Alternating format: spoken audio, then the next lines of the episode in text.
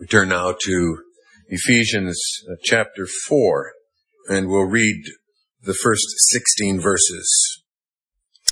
I therefore, the prisoner of the Lord, beseech you to walk worthy of the calling with which you were called, with all lowliness and gentleness, with long suffering, bearing with one another in love, endeavoring to keep the unity of the Spirit in the bond of peace. There is one body and one spirit, just as you were called in one hope of your calling, one Lord, one faith, one baptism, one God and Father of all, who is above all and through all and in you all. But to each one of us grace was given according to the measure of Christ's gift. Therefore he says, when he ascended on high, he led captivity captive and gave gifts to men. Now this he ascended, what does it mean but that he also first descended into the lower parts of the earth? He who descended is also the one who ascended far above all the heavens, that he might fill all things. And he himself gave some to be apostles, some prophets, some evangelists, and some pastors and teachers, for the equipping of the saints, for the work of ministry, for the edifying of the body of Christ till we all come to the unity of the faith and of the knowledge of the Son of God, to a perfect man, to the measure of the stature of the fullness of Christ, that we should no longer be children tossed to and fro and carried about with every wind of doctrine by the trickery of men and the cunning craftiness of deceitful plotting, but speaking the truth in love, may grow up in all things unto him who is the head, Christ from whom the whole body, joined and knit together by what every joint supplies, according to the effective working by which every part does its share, causes growth of the body for the edifying of itself in love. And our text this morning is the first four verses, or rather the first six verses. After 56 verses, our text this morning gives us only the second command of this book so far. Uh, the second imperative is found in our text. And that really challenges uh, common assumptions about the Christian faith and about the message of the gospel. It certainly serves as a corrective to those who think that Christianity is all about do this, uh, don't do that. Actually, it doesn't begin there at all, but rather it's about God's doing. It's about God's working, God's working in history.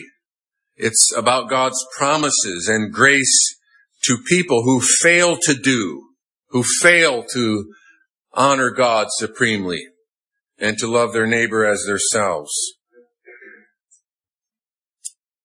In fact, the gospel is a message of good news to those who themselves are selfish and, and evil and guilty.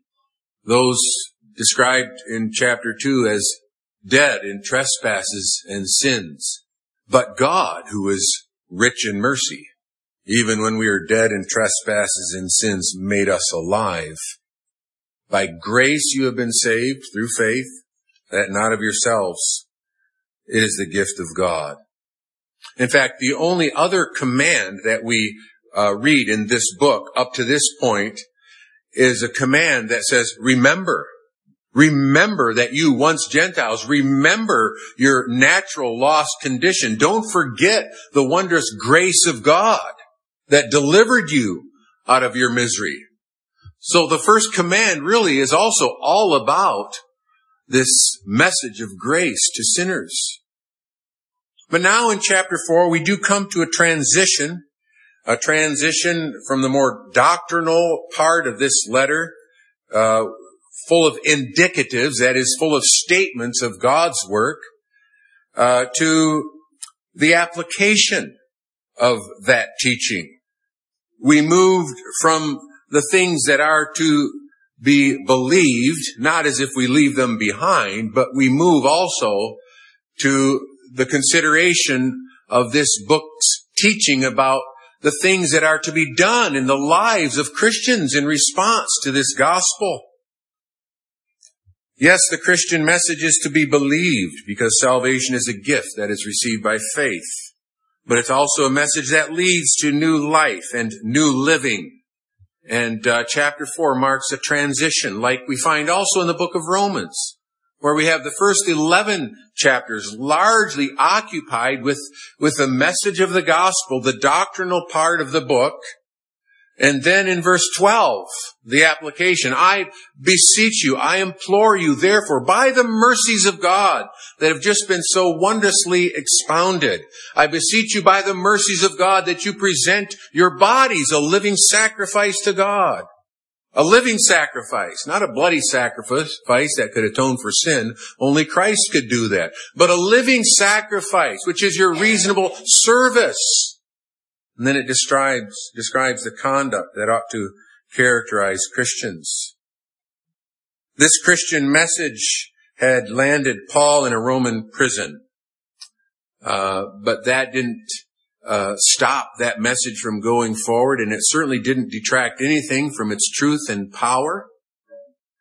Rather, it really adds weight to his appeal to believe that message. I uh, beseech you as the prisoner of the Lord, as one who is willing to, to suffer uh, imprisonment for the sake of this message, because this message is not about earthly success or temporal blessings. And it gives weight to that message that calls them to faith in Christ. A message that liberates, not from literal change necessarily, but liberates from the bondage of sin and death.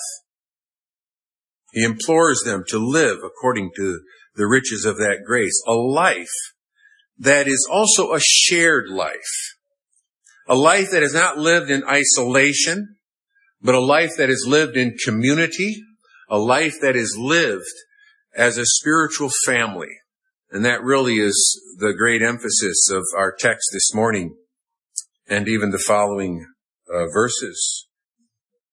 Live graciously together in response to God's grace. That's really what we hear in this summons to walk worthy of the calling with which you have been called. That word walk is uh, a way of expressing the ongoing, progressing life of faith. And we're called to walk in a way that is fitting, in a way that is appropriate to this message of salvation by grace. In other words, to walk worthy does not mean to walk in such a way as to merit anything, but rather to walk in such a way as to reflect and to live out the wonder of this grace of God. Live graciously together as a matter of first importance for Christians. Paul here really puts first what many would put way down the list when it comes to the Christian lifestyle, when it comes to the Christian walk. How many would put unity and love in the body of Christ first when it comes to the application of the gospel? Now, Paul indeed will address many areas of Christian living. He will talk about our call to separation from the ways of this world in holiness. He'll talk about personal disciplines, if you will. He'll talk about character. He'll talk about, about our life in this world. He'll talk about life in the midst of our families. And all those things are very important when it comes to Christian living. But from the start, you might say that the Christian life is described here in a rather churchy way. And I, I know that might be a provocative term, but I use it intentionally because uh, the Apostle Paul is expounding life in the body, life in the family of God, and it's in the context of his teaching about about the unity of the church of Jesus Christ and how the Christian life is lived out in relationships in this family of God. Personal disciplines, individual or family behaviors are not put first, but rather living together as the family of God is. And that's radical. That's really quite radical. In contrast with so many contemporary ideas of what it means to be a Christian, where church is viewed with a consumer mentality that you can take it or leave it, and you judge its value according to uh, personal benefits that you derive from it, and it's easy come, easy go, and shop around. The Christian life we're taught in Scripture is not individualistic. It's not Lone Ranger Christianity. It's not rugged do it myself independence. It's not self sufficiency. It's not self reliance. It's not self centered. It's not self satisfied. And brothers and sisters, that's not only true with respect to our relationship with God, but it's also true with respect to our relationship towards one another. No, the people of the world will say, I don't need God. That's their attitude. That's sometimes their, their confession reflected in their behavior. But far too many professing Christians in effect say, I don't need the church. I don't need others. I'm rather self-reliant. I can access many resources all on my own and I find them very beneficial and I find them to be sufficient. I don't need organized religion. I don't need to have my uh, name on a register in some building. Well, that's the way they would characterize membership in the church. Often in a very pejorative way that communicates a kind of independence and self-sufficiency, self-reliance. And often it's misjudged as spirituality. Union with Christ always means union with His body. That's how we're nourished. That's how we grow in maturity uh, together. We're united to Christ, from whom the whole body joined and knit together by what every joint supplies, according to the effective working by which every part does its share, causes growth of the body for the edifying of itself in love. Think about how the New Testament describes the, the impact of the gospel from the very outset in, in such terms. In chapter two, following the, the preaching of Peter at Pentecost and the tremendous results that God brought about by the power of his Holy Spirit. We read in verse 41, then those who gladly received his word were baptized. And that day about 3,000 souls were added to them. And they continued steadfastly in the apostles' doctrine and fellowship, in the breaking of bread and in prayers. Then verse, verse 46 and 7, continuing daily with one accord in the temple and breaking bread from house to house, they ate their food with gladness and simplicity of heart, praising God and having favor with all the people. And the Lord added to the church daily those who were being saved. To be saved is to be added to the church. And the church is described here in terms of its shared commitment to doctrine, to fellowship, those called by Christ are called into fellowship together.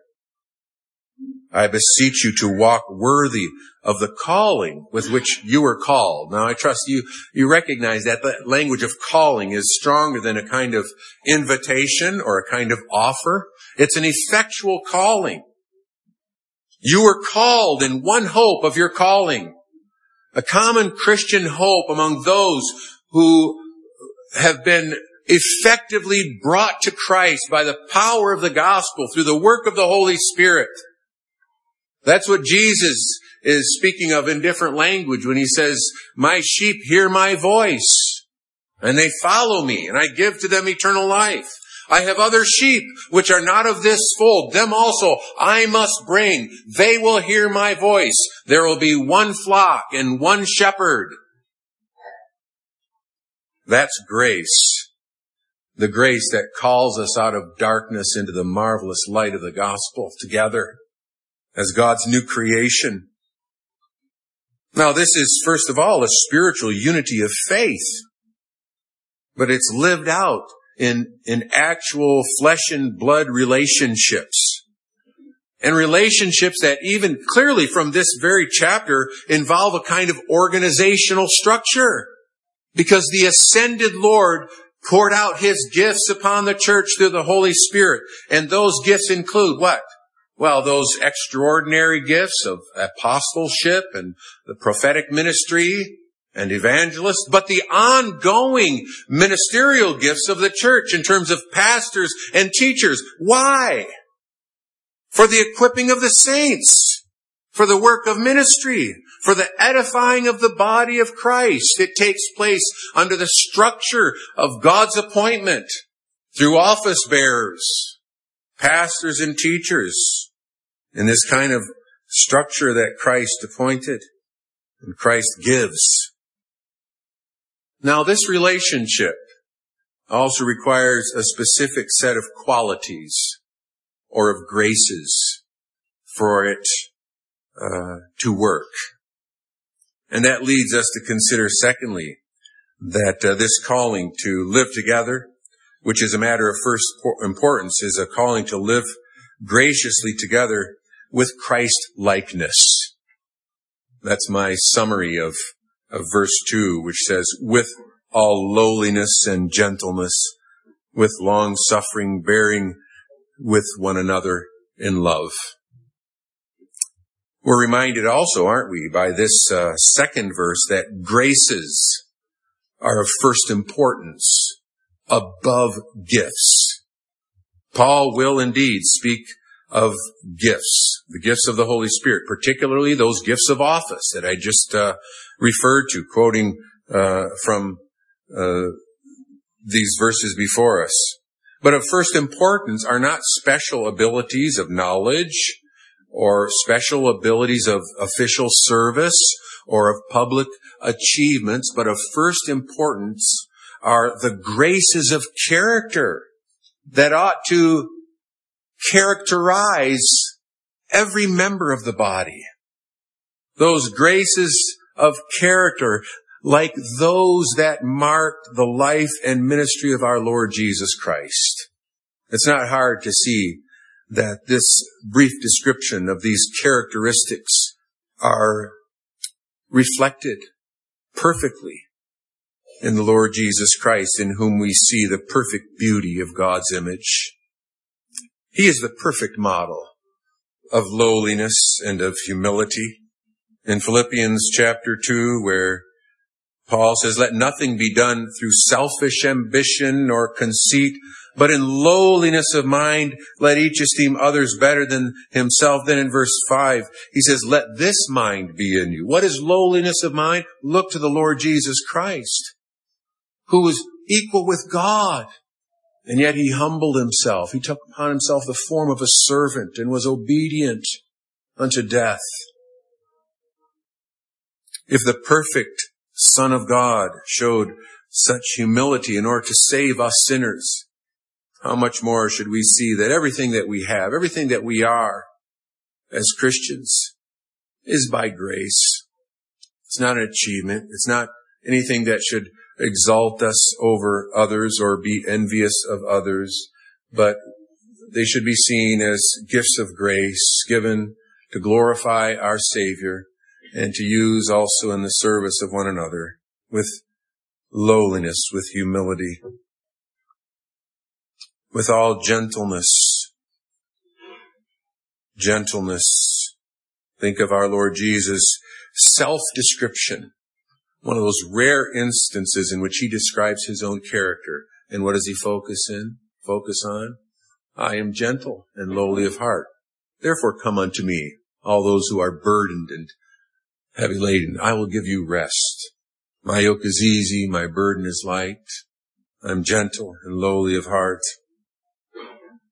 Paul implores the Corinthians in 2 Corinthians 10, uh, by the gentleness and meekness of Christ. He appeals to them on those terms that they might be moved with a recollection with faith in our Lord Jesus Christ, with all gentleness, with long suffering, patience sometimes rendered, long suffering and forbearance. These are closely uh, joined together.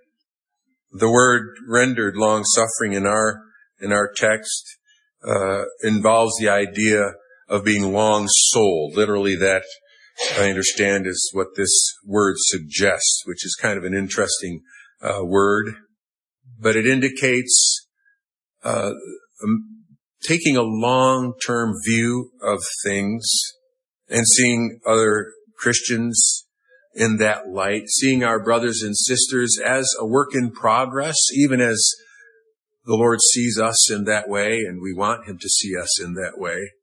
To see our brothers and sisters with all their sins and imperfections as a work in progress so that we're not hasty to categorize people, to make judgments about things that they've said and things that we don't like about them and kind of relegate them into a category that says, well, I really don't want anything to do with them because they're like this or like that.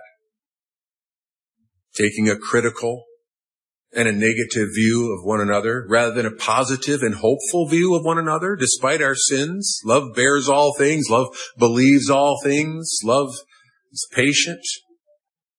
Christ bears with us in our weaknesses and failings. And so such grace is to be exercised also in the body of Christ. Actually, these are just so many different uh, features of Christian love.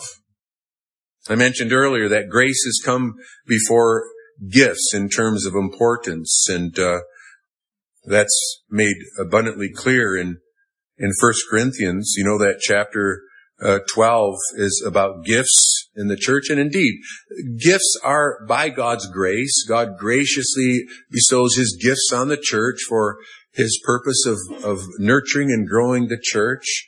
But after uh, expounding on those gifts, he says, and yet I, I show you a more excellent way. And you know that that's the introduction to chapter 13, this wonderful chapter of Christian love, which describes love and in, in ways that are very similar to our text this morning. It says, love suffers long or is patient and is kind. Love does not envy, does not parade itself, right? It's not proud, is not puffed up, does not behave rudely, does not seek its own, is not provoked, thinks no evil, does not rejoice in iniquity, but rejoices in the truth this love that abides, which is the greatest also of faith, hope, and love. And then I always like to include the first part of chapter 14, which begins with the words, pursue love. In other words, endeavor to grow in this uh, Christian grace, to grow in the practice of love. We're called to live together graciously according to these characteristics of our Lord Jesus Christ. And then thirdly, live graciously together in a common effort for unity. Verse three, endeavoring to keep the unity of the Spirit in the bond of peace. You know, we could, we could uh, paraphrase that this way. Be eager and enthusiastic about maintaining unity Know that it is a precious thing. Know that it's something that's worth striving for. Not striving against one another, but striving together for the unity of the faith. In fact, uh, Philippians actually uses such language where Paul says that uh, uh, only let your conduct be worthy of the gospel of Christ, so that whether I come and see you or am absent, I may hear of your affairs, that you stand fast in one spirit with one mind, striving together for the faith of the gospel, showing your common commitment together for the truth of the gospel. Yes, this unity is a unity of faith. And that means that it is a unity in the truth because truth matters and truth unites. And growing together in the truth is also a work in progress. It's described that way just later on in this chapter. These offices are appointed for the equipping of the saints, for the work of ministry, for the edifying of the body of, of Christ till, till we all come to the unity of the faith and the knowledge of the Son of God. Unity of faith is described in terms of an increasing knowledge of the Son of God to a perfect man, to the measure of the stature of the fullness of Christ, that we should no longer be children tossed to and fro and carried about with every wind of doctrine by the trickery of men and the cunning craftiness of deceitful plotting. In other words, unity and maturity in faith is a unity in the truth. Therefore he continues, but speaking the truth in love may grow up in all things into him. So we're not talking about unity at the expense of truth, but unity in the truth, in our growing common understanding and living of the truth. And this requires being together. It requires worshiping together. It involves such things as, as Bible study, praying together, mutual encouragement. I had a, a have a colleague that uh, spoke of what he described as spiritual separation disorder. Right now, there's a disorder for everything. But he used that term to describe what happens sometimes when people seem to distance themselves from the body of Christ. They, they, they drop out or they stay away. And that, that brings about certain common and often quite predictable consequences. And that is that people can develop a negative attitude towards the church. Only the bad stuff is remembered and often exaggerated. And it's not corrected. It's not smoothed out by uh, actual interaction with one another. You know, it's easier to just form judgments, negative opinions, and then harden yourself in those opinions by interpreting everything on your terms. It's easy to do that if you just stay to yourself you don't interact with people. But it's in the course of actual interaction that we grow together. Whereas staying away in hurt and bitterness can actually lead to sometimes what looks like hatred of the body. People become accustomed to a habit of self-justification and criticism, negativism, and they become hardened in that position. Maybe it's a self-defensive uh, attitude as they fear or feel criticism of themselves, imaginary or real.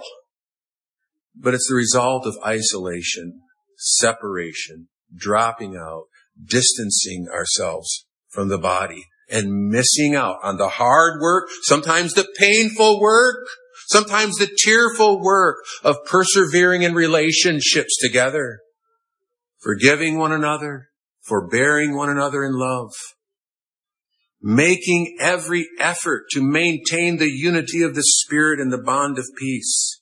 You know, there's this expression that absence makes the heart grow fonder. You've heard that expression perhaps. And, uh, it may be true in some respects, especially if that absence is short term and there's a, a real love and a longing to get together and circumstances require a separation. But it's not a general rule that's even true. Absence often makes the heart grow less sensitive and colder. Absence miss, misses out on the closeness of relationships that it can only flourish in the context of seeing each other, talking together. You know, I observe this, and again, it might, might seem a strange illustration, but I observe this in the different way that I found myself grieving over the death of my own parents. Because it was more intellectual for me. In contrast to some of my siblings who lived with my mom and dad, who saw them many, often weekly, sometimes daily. And their grief was much more profound because it was a personal experience of, of a change, a great change in their relationship. And I kind of grieved over missing out on that. You know, who grieves the most over the death of a spouse? Often it's those who have been with them daily, caring for them, showing love for them, and you might think, oh yes, what a relief now that their spouse is gone and now they don't have that burdensome weight on their daily life. No, often, sometimes the sense of loss is, is heavy in relationship to the closeness of that relationship in terms of care and service. Live together in a common effort for unity. We should, we should rather in contrast to any kind of spiritual separation disorder, we should rather have a shared passion for unity. We should aim to stir each other up to such commitment. I see that as one of the values uh, from our small group meetings. It has deepened um, fellowship. It has made closer connections. And we do want visitors, we do want new members to catch the excite- excitement of together being part of God's work. We want them to see that. We want to see that being a member of the church indeed involves a commitment, a kind of togetherness. We don't want to communicate the idea that, oh yes, you know, you're welcome to join us on your terms and, uh, um, we, we don't make demands on people. We don't have very high expectations in terms of their involvement. What's compelling about that? What's attractive about a church that says, yeah, come and go as you please, participate as you wish, no expectations, no demands upon you. No, rather the church should be characterized by mutual concern to maintain a passion for worship, a passion for studying the Word of God together, a passion for being together in fellowship. Live together in a common effort for unity. And then finally live together upon the sevenfold foundation of oneness.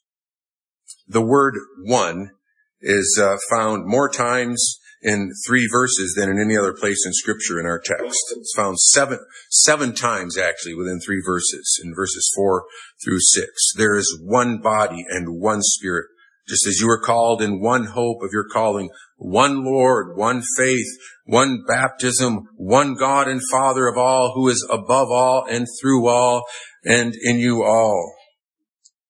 Now, one thing we need to observe is that the unity of the church here is described as a fact. And it's not simply a fact in terms of local congregations. No, the unity of the church of Jesus Christ is a fact. Wherever there is a unity of faith in the Savior, there is a common membership in the family of God. And that, that means that church unity ought not to be conceived as, as some accomplishment, some achievement by ecumenical talks or denominational mergers. That doesn't mean that there's no value in that because this unity is to be expressed. This unity is to grow.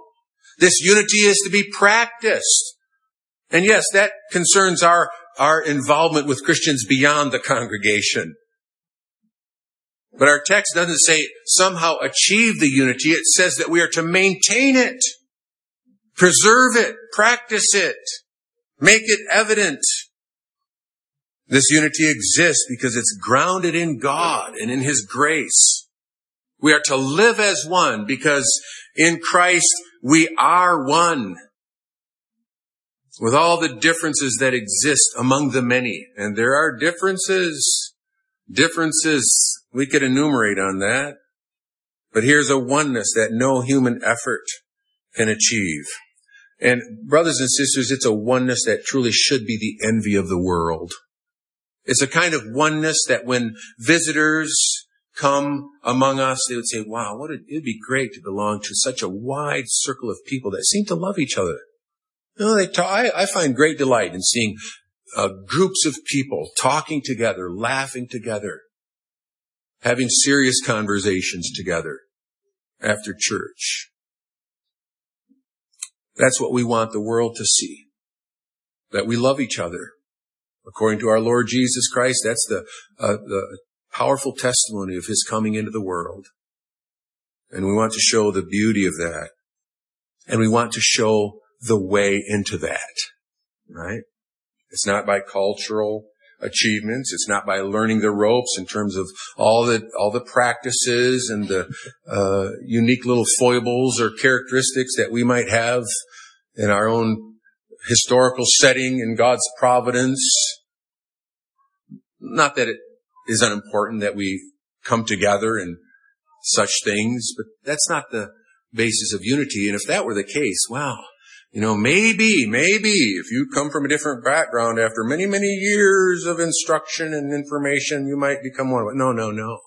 That unity is by faith in Jesus Christ.